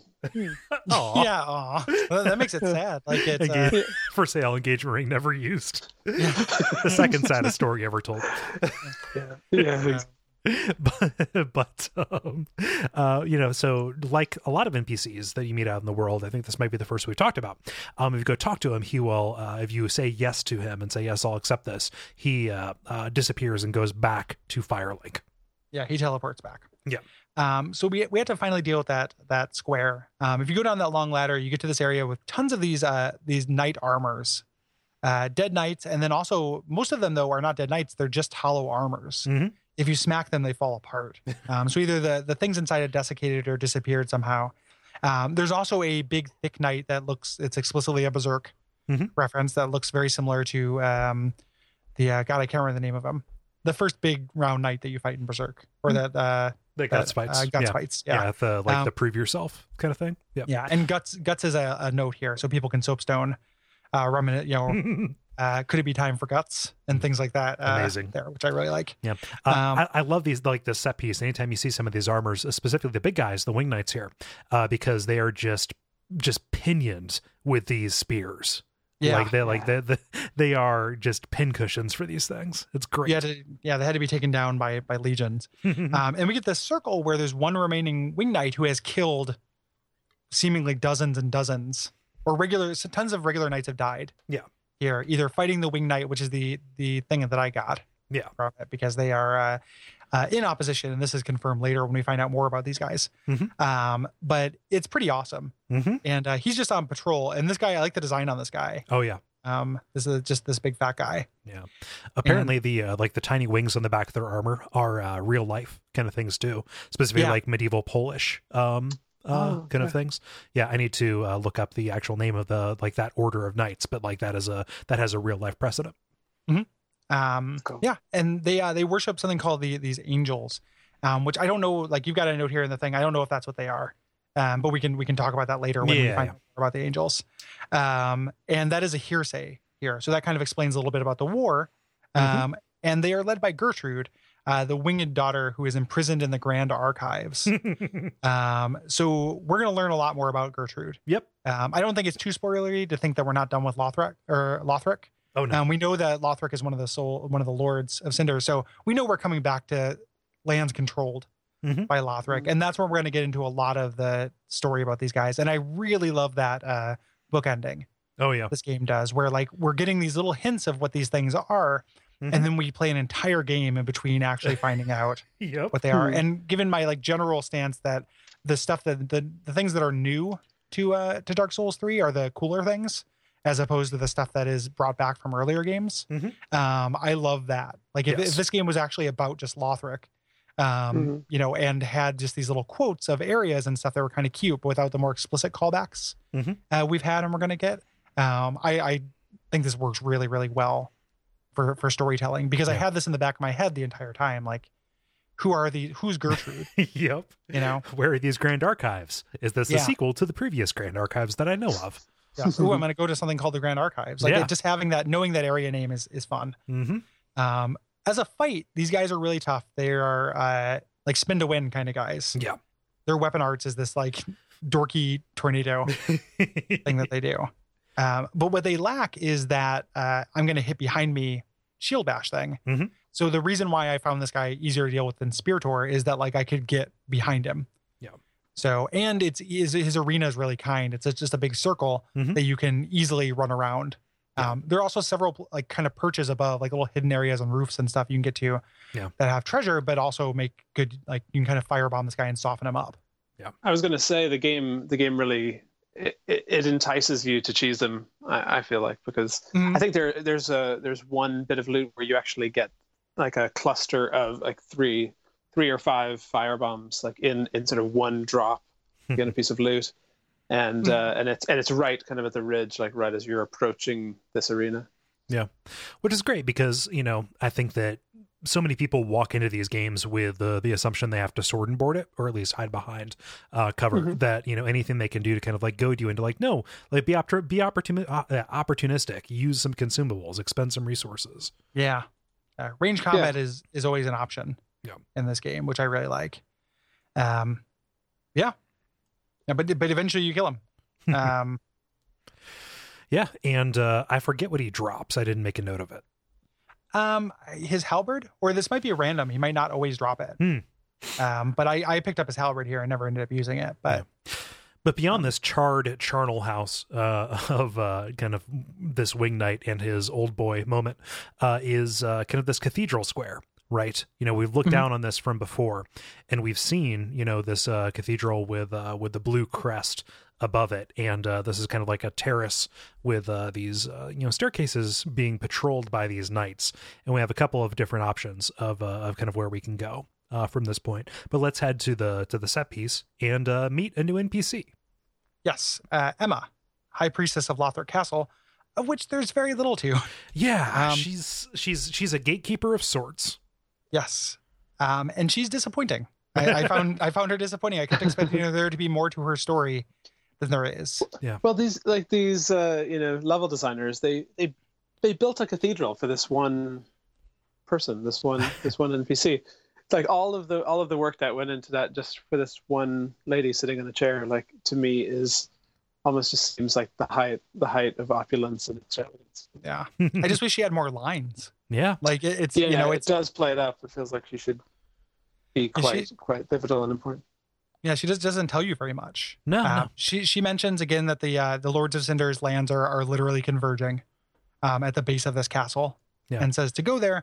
Um, and she warns you about uh, the this dog, the vile Yes. watchdog of the Boreal Valley. I love that. Just that phrase. I just want to like take the way that I feel when I Yeah. hear the vile watchdog of the Boreal Valley and just It's bottle it's that. the cellar it's the cellar door of uh, of, of Dark Souls 3. Yep. It's, Um, it's, it's euphonious or whatever. yeah. Oh, it's but re- also, I I love when you when you hear about something before you reach it. Like one of the things I I, I talked about in the book is in in You Died was that um, when we were having that that chain of pain, like the journalists who were on the e- this little email listserv that we were when we were playing through the game for review, Mhm. um, like we nobody ever complained about spoilers because when when you hear somebody mention oh this oh my god there's this hydra it's uh, spitting water at me. And if you haven't gotten to that point in the game yet it's you know you're you've heard some vague description of this threat that you that you haven't encountered yourself yet. So it it it, it bigs it up and it actually makes it even more like nerve wracking when you finally do encounter this thing. This is the thing that all of the villagers, this is like the monster in the woods that all the villagers keep kind of whispering about, and and then you finally f- find it, and and I felt like just the fact that they have Emma kind of mention the name of it, it, it seeds this this kind of anticipation, you know, for the fact that you're that you're about to uh, about to actually have that encounter, which you, is great. you get kind of the best of both, which is you have uh, you don't have enough context to really grasp the uh, the significance of what you just heard or what was Mhm. spoiled for you, if you consider that a spoiler. Um, and uh, you, when you when you actually see the thing, you have just enough context to heighten you, like to heighten the Yeah. experience of it. Yeah, Yeah, it's it's really very- cool. Like I, I like that too. Um, she, do- I mean, she does a couple of things. So she does that. Um, she also gives you uh, the, our first covenant, um, the Way of Blue, and uh, gives you a key to the next area, the small Lothric banner. Um, the Way of Blue, um, you can turn on and off uh, covenants whenever you want. Mhm. You etch them upon your heart. Um, the Way of Blue works now.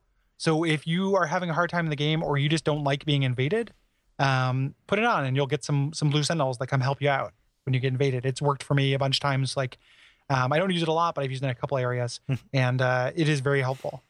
Um, you can also, and this is we're not going to go into what this actually happens. If you murder her, you will sequence break the game. Yes. Um, so I've Oh, tried that. It is uh, it's interesting.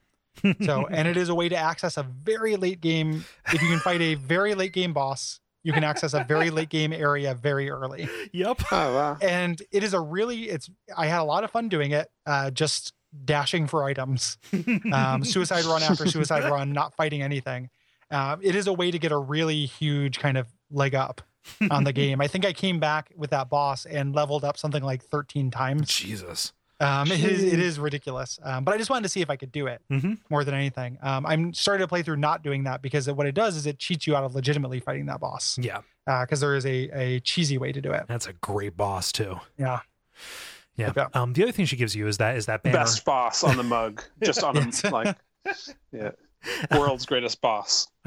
yep. Oh man, just I want to Photoshop that. Um, the other thing she gives you, we, we mentioned this, but I want to go into just a just a brief bit of detail about this. She gives you that banner that you can wave to get to the bottom of the settlement, and I love the uh, the insignia on that. If you go and look at the item uh, image, it is uh, it is a circle like a dark sign, except not all of it is on fire. Just one small piece of it, like ten percent of it is.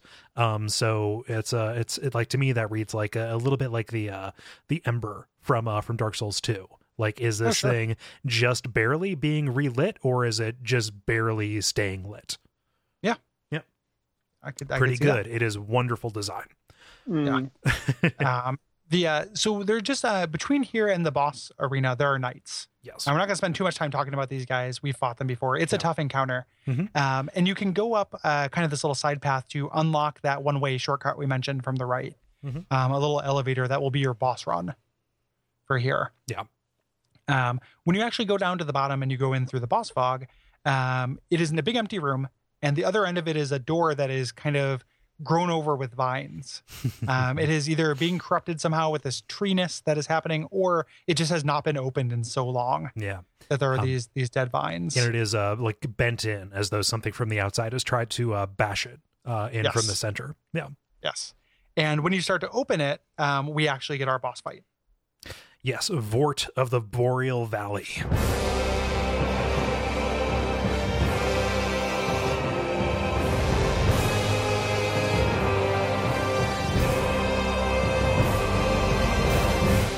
There's so many dogs in this stage. It, it it almost feels like there's just all of these like panting, leaping like bits of foreshadowing or something. That's uh, It's the uh, And the, the Lords of Dogtown.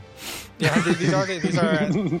Yeah, I thought that was a disappointing follow. The uh, Dogtown Souls. Yeah. Um, uh, and and also just to get out of the way, I wish I had, I had made this joke and then found out a thousand people already made it, so I feel bad. But uh, my son is also named Vort, um, so but it's it's everywhere. It's like I didn't. We all came with the same joke all at the same time. I didn't. That's delightful. That's Oh, the first time oh, I heard it. Thanks. You know, I, I I went to go tweet it, and then I thought, wait a minute, and then I searched it, and tons of people said it already. So you didn't walk face first into that trap. I almost, I very nearly did, but it just goes to show you, like, I, th- I mean, people steal jokes all the time, like that's actually a thing. Like, fuck that Yeah. fat Jew guy, but like, um, and that's a proper noun. That's yes, not that, me, like, being that is his that, that is his Um, chosen name. that's his handle. But like that does happen, but also it's very easy just to come up with the same joke as other people. Um, true. But so so this is Vordt, and this is um, a nice mix of like a, a person beast fight, I think. um, it feels like it answered my questions because it has he has kind of a uh, my concerns about Bloodborne bosses, where he has kind of a, a beast like move set, but there's no thousand bits of flayed skin to get in my camera. Mhm.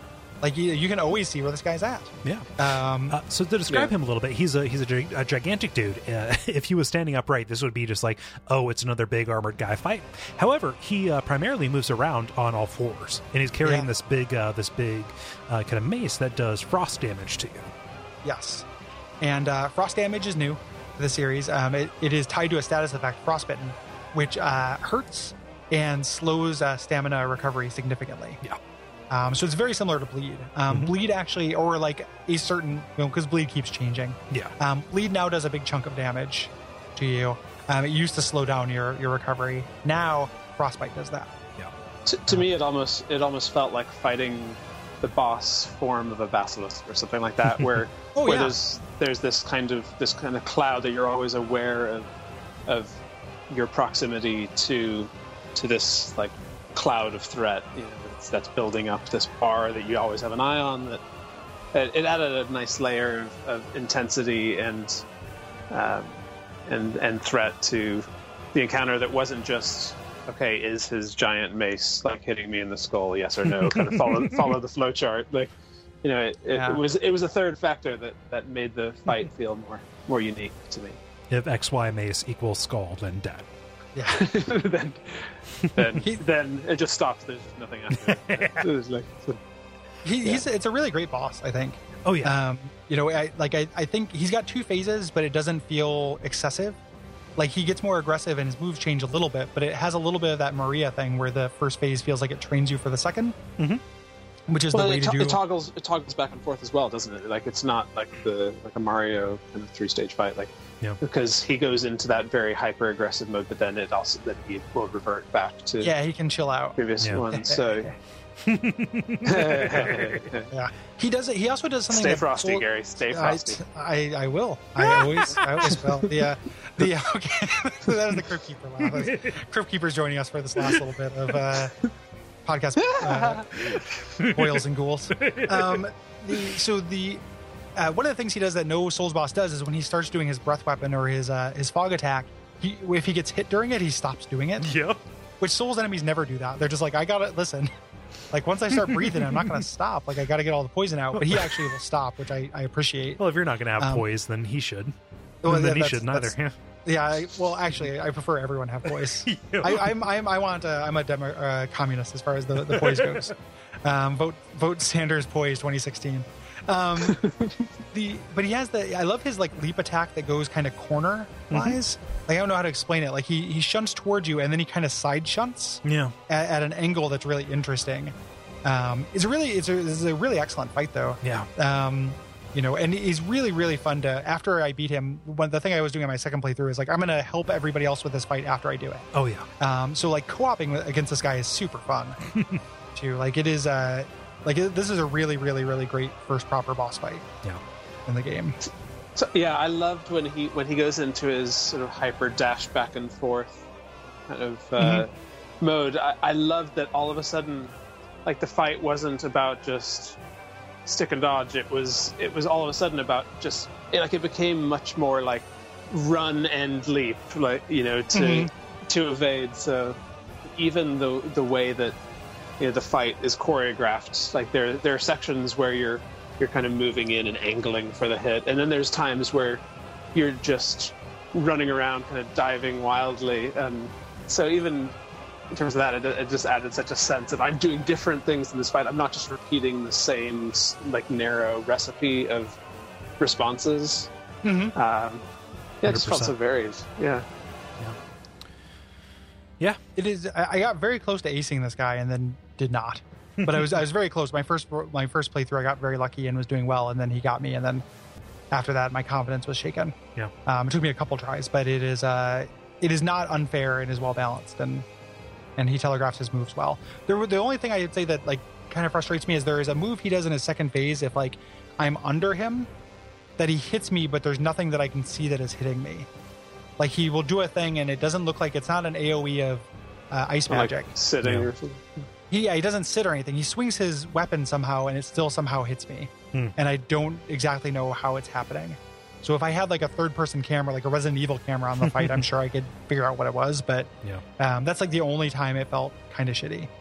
Yeah. Um, but for the most part, it is it is really really great. And this guy's actually really interesting because we again we were talking about that, giving you a heads up about stuff that's coming later.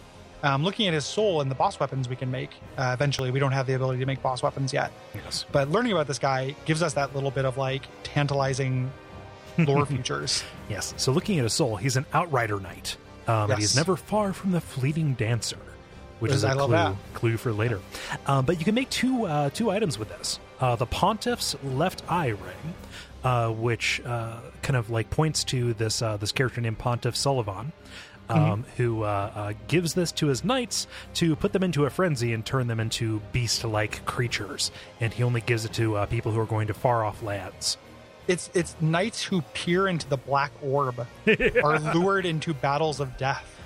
Like that is so good. Like that is Ah. so fucking metal. Like That's so And- metal. That's exactly right. yeah, it is it is really really excellent levels of metal in, in this stuff. And I was just like reading this again, just that tantalizing. Like, ooh, who's the pontiff? Like, Yeah.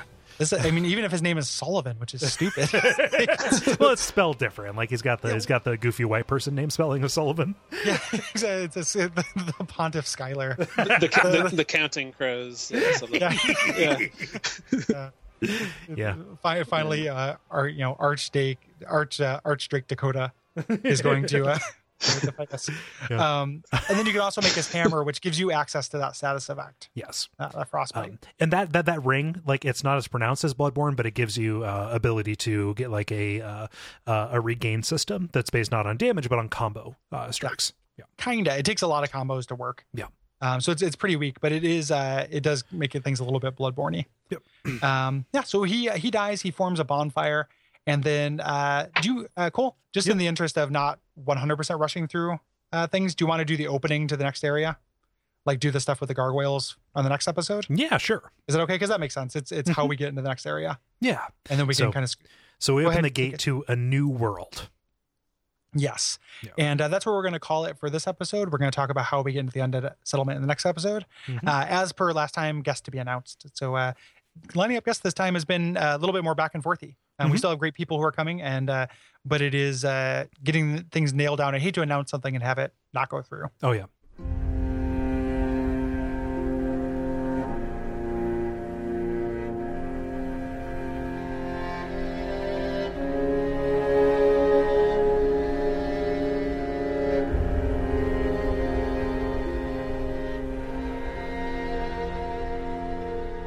Um, yeah. So for now, uh, that's going to be the episode. Um, Jason, thank you very much. Yeah. Again, really appreciate it. Oh man, I, I always enjoy it. It's such a huge pleasure. it. Um, Where can people find you online? uh, so I'm on Twitter at Riot Whiskey, and that's one word: R I O T W H I S K I. Uh, and uh, the book's website is u-died.com. Yeah. So Can't Yeah, so recommend it there's a- enough. Thanks. Uh, yeah, I hope, uh, I hope people get to check it out. And, uh, you know, just because a lot of people have asked, uh, even though it is being published in the UK, our distributor ships internationally. So if you're in the US, it, it's it's a tenner in the UK. Um, but if you ship internationally, it ends up being about $22 after shipping, which Yep. for 333 pages of Souls, uh, goodness, I feel like is, is pretty good value. Yeah. And a lot, a Oh, lot of love was put into it. So. Yeah, I'm, I'm And, super. and there's a there's a Kindle version as well. There's no physical version on uh, on Amazon, but uh, Mhm. you can get the Kindle version if you want to just save a little bit of money um, and not have to not have to deal with the shipping expense. So Yeah. and there's sample chapters you can get through iBooks or Amazon through the Kindle store. So if you want to check out a little bit before you before you commit to it, then yeah, yeah. Yeah. and it's uh, it's recommended. It's really great. Mhm.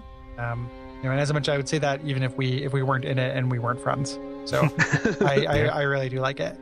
Yeah. Um, if you if you like us, if you like this show, um, and we we did, we teased about uh, complaining about poise. I think that's more or less uh, just just um poise is turned off. You can Google search that. There'll be a link in the show notes.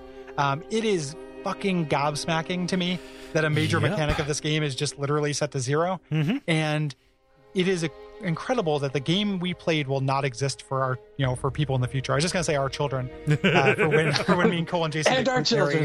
Yes, yes. Uh, it is. It's like Shrine of Amana turned to eleven. Like yeah, there will not be this version of Dark Souls three in the future, Mhm. and that's bonkers. yeah. Um, because the whole time we played through, when I was like, man, Dark Souls three is the hardest one in the series. Like I was playing, I was, that was me getting stun locked by everything. Yeah. You know, so it. I, I feel like I'll have to revise that. I'm looking forward to doing a playthrough once they finally turn it back on. Me too. and Um, I'm very, uh, I'm very gun shy about starting one without that. Yeah. I mean, I'm, I'm doing it anyway, but because it, it does have that build variety, that means I'm going to keep replaying it. But like, and I'm not, this isn't a call out thing. I'm just really, it's an amazing thing to leave out because Yeah. for, you know, for a little while, I think people were theorizing that it was intentional, but so many different mechanics rely on it. Like, why would Yeah. you have all these weapon arts that increase poise? Uh huh. You know, why would you have, uh, what, you know, things like that? Like, uh, items that increase poise. You know, poise has to exist, and it just turned off, and it just means that like PvP is less fun for me now. I can stun lock people, but if I man, I had the hardest PvP encounter I had was with a guy with a like a certain spear, and just I just couldn't get within his reach without getting stun Yeah. locked. You know, and then I'd roll away, and it just kept happening, and like yeah. I just imagine you having a dream about like a spear just lying on the floor and like just waking up like crying, bawling, like just so many bad experiences with, with this particular weapon. whenever I whenever I dream about spears, it always symbolizes something bad. Um, It's Freudian, I'm sure. Yeah, so there'll be a, a link in the show notes with more detail, but just rest assured that we're aware of it, um, and we also wish that it was fixed. yes. Um, if you like this show, what can they do?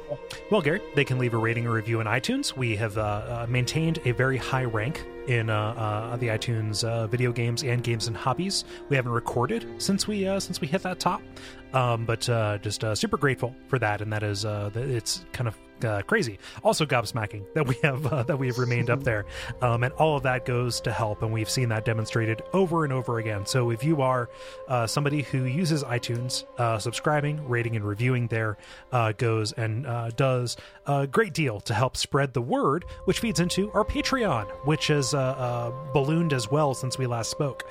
Um, we have added a new, a new show, uh, Monster in My Podcast, uh, which is uh, great fun. It is a new D and D monster three times a week. And uh, we are we're only able to do that because of the people who have come out and given a couple of bucks a month. Yeah, we really do appreciate it. Yes. Um, you can, if you are unable to do a standing donation, if you head over to duckfeed.tv forward slash store, um, you can support us by purchasing things, premium episodes of our other shows, uh, and then most new and notably, uh, my book, Souls of Darkness, is available there. Um, if you would like to get a physical copy, um, you can also go to powerworlds.com to go to the period website that is uh, about this series of books uh, that I hope to populate with other books in the future. Yeah. Um, but I would love it if you uh, picked up a copy. As we previously mentioned, international shipping is the worst, and I apologize for how expensive it is to get one of these internationally. Um, but it is, uh, you know, small press, so it is expensive. Um, but you can get that there. You can also, if you can't do any of those things, um, and you can't rate a review or do Patreon or buy anything, I understand that too. Um, tweeting, blogging, just mentioning the show is very helpful. If you know Yeah. somebody who would like it, tell them. If you're on one of those message boards where people are like, "Hey, I like Souls. What should I do to get into it?" Uh, point them towards uh, one of our our early episodes that kind of explain the basics because those are a good resource, and we'd love to uh, to have more people join us. Yeah. Um, I think that's about it. yeah, yeah. Um, Cool. thank you again, Jason. Yes, we really appreciate it, Jason. Absolutely. Yeah. Yeah. And uh, until next time, Kole, what should they do? They should beware because the vile watchdog keeps a close eye on things. Ooh, I like it. Umbasa. Umbasa. M- Mufasa, say it again.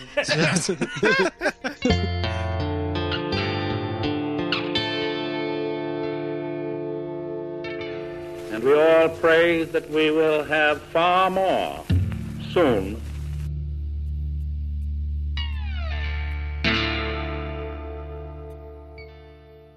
Hey, you're here after the uh, the old post roll, and uh, this is this is me letting you know about a giveaway. So we had Jason on to talk about the uh, the You Died book and about this area, and uh, we wanted to reward our most loyal listeners, by which I mean people who listen to the very very end, uh, with uh, a chance to win a free copy of this book.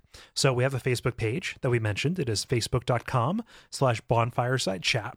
On the day that this episode comes out, I'm going to put up a post um, to the public that says the world could use more love letters. Okay. And uh, if you want to be put into the running for this, just uh, respond with the uh, with the phrase "Give me more." So you're going to see the world could use more love letters, and respond with the phrase "Give me more."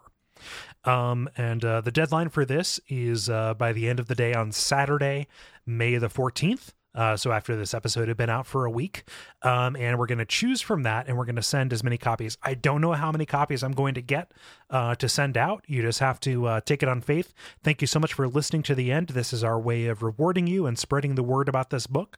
Um, yeah. So once again, facebook.com slash bonfireside chat. The prompt, the post you're looking for says, The world could use more love letters. And the response you're going to give is, Give me more. And as an addendum, I'm very sorry to say uh, we would like to keep this in the United States if at all possible, um, just because uh, shipping internationally a bunch of these would possibly bankrupt us. Uh, so I apologize to any of our international listeners, but that is just kind of a, a fact of life. Sorry. Thanks.